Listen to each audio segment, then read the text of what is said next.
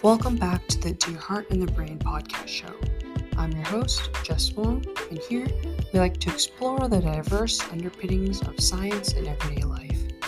If you haven't done so already, go ahead and hit that follow button on Spotify so you never miss a single podcast episode. Today, we will be talking about the neuroscience of bad habits. This episode will be organized in three parts. First, I will explain why we form bad habits. Following, we will dive into the structure of habit formation and execution. And lastly, I will provide a three-step framework on how to break bad habits and replace them with positive alternatives. So, we all have bad habits, right? Whether it's turning to comfort food when we're sad, or taking a cigarette break when we're stressed, habits take practice and repetition to form. And the same is true for breaking them. If anything like me, you'll like to break a few bad habits. And like me, you've probably tried to break those bad habits only to discover how difficult it truly can be. Many people mistakenly attribute their bad habits to character flaws such as laziness or a lack of self-discipline. However, the real reason that bad habits thrive is because they produce such an immediate reinforcement, such an immediate reward. And oftentimes, it's much easier to form bad habits over good habits, not because of a lack of self-discipline or education, but because we are biologically predisposed to repeat behaviors based on their immediate physical, social, and emotional rewards. And in modern society, behaving based on immediate consequences can put us on the road to mental illness, addiction, and metabolic diseases. So, most good habits don't naturally provide that immediate reinforcement, that immediate reward. However, we can learn to create our own sources of reward. Specifically, back on bad habits. Bad habits are formed so easily because they are so rapidly reinforced. And in good habits, that reinforcement only happens much later. For instance, junk food. I don't know what your favorite junk food is, but for me, I just love spicy chips. Like Takis, the purple bag, of course. They provide such an immediate pleasure, and it's a stress relief most times. And another example could be staying up late and sleeping in because it offers such a rapid entertainment or immediate comfort reward. Or a last example is going on excessive shopping sprees because spending may give us a momentary rush of positive emotions, especially if it's a novel item that you bought or something was on a massive sale. And in comparison, these bad habits, they have their good habit counterparts, and these good habits often require days, weeks, or even longer to really reap the benefits. And even though these benefits usually are much larger than the smaller immediate rewards of the bad habits, we often still turn to bad habits on our daily functioning decisions. And much of it is because of our central nervous system.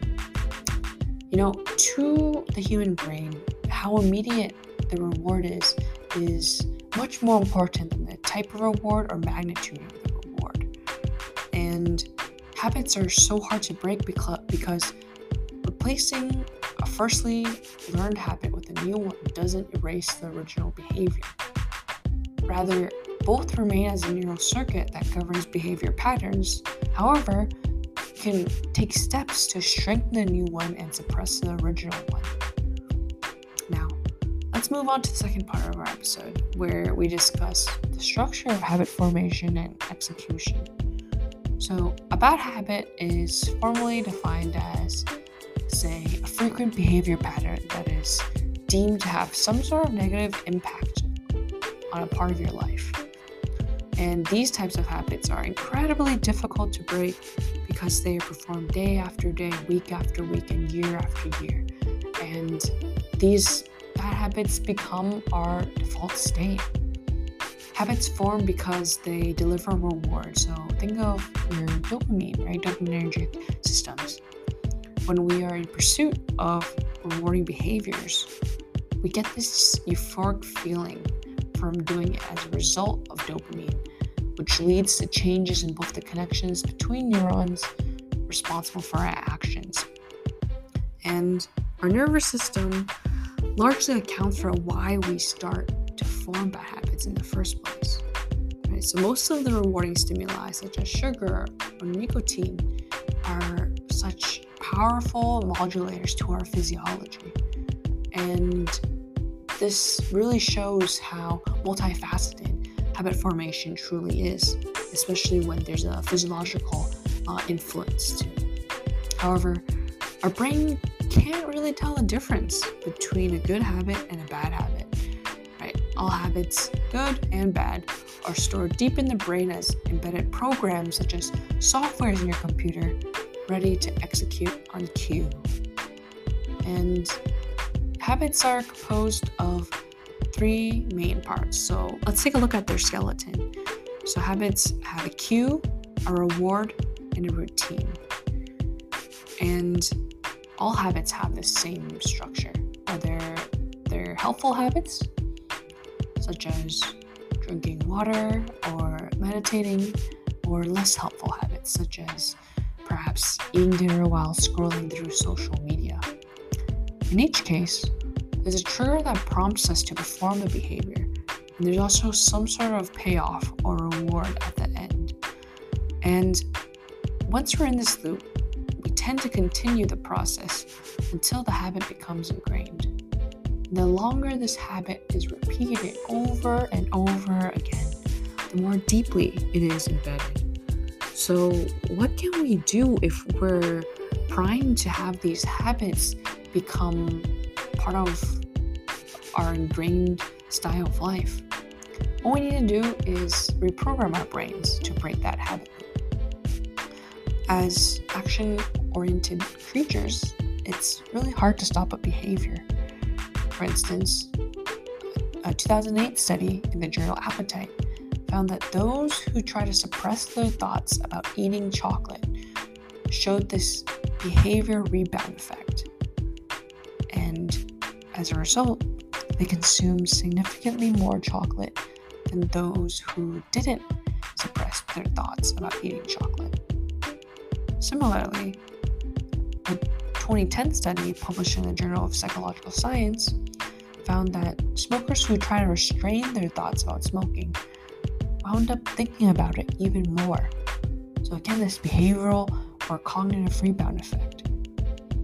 A bad habit is performed over and over again, and it's key to note that it's distinguished from an addiction or mental illness by its relationship to willpower.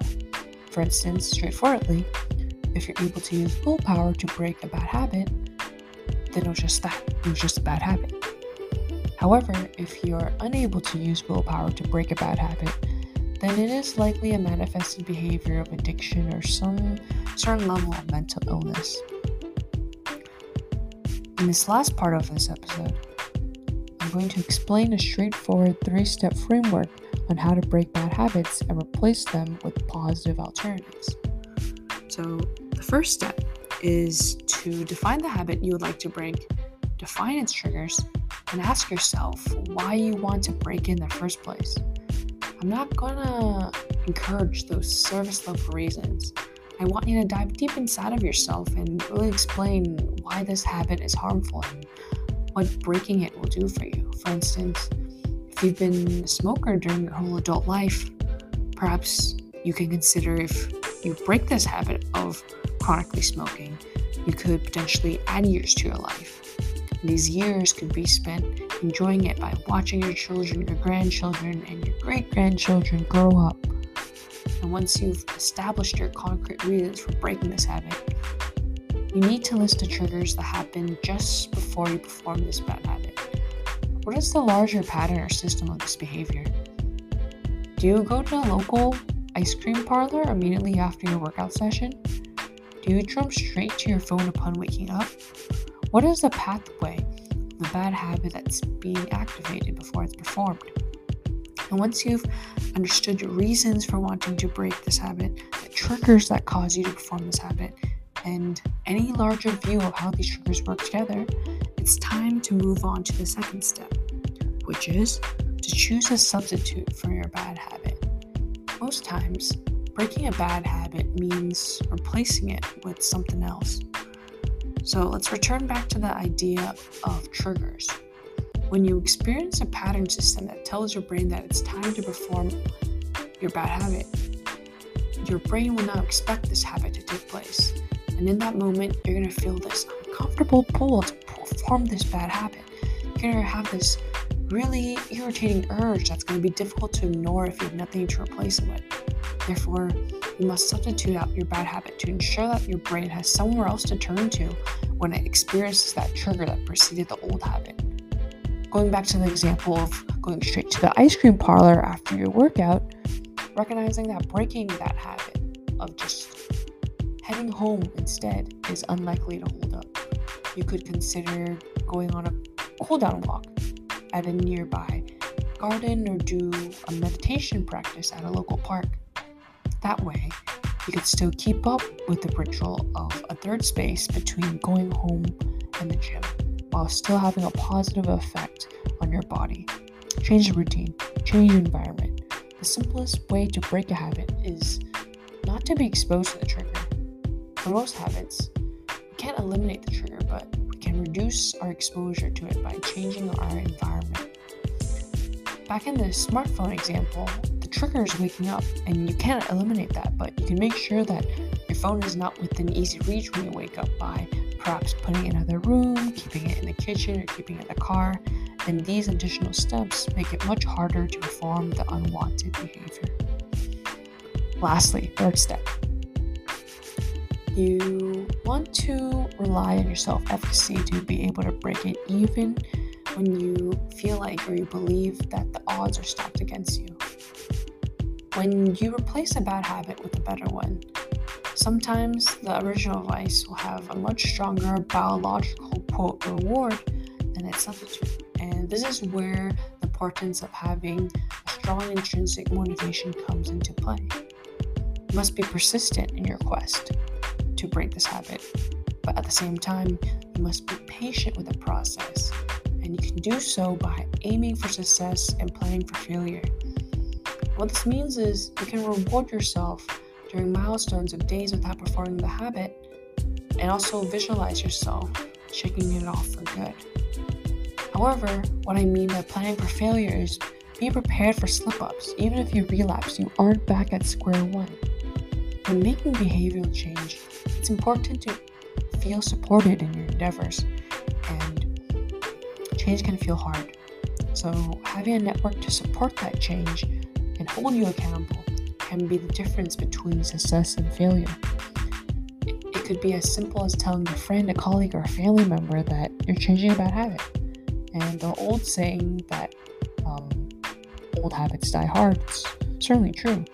It may have taken months or years to develop that bad habit, and your new, more helpful habit will just take as much repetition and practice to become fully embedded. Right, so continued awareness is so important, as the old habit will always be there because it's stored deep in your brain as an automatic program. And the key is to practice that new behavior consistently and persistently until it becomes a stronger neural pathway in your brain, so that I can overlay the previous old habit. So, that's all I got for you for today. I'll leave you with the same message I leave you in every single one of our Dear Heart and the Brain show podcast episodes. Keep that brain sharp, keep that heart healthy, and go dominate. Thanks for your time and attention, and most importantly, thank you for your interest in science.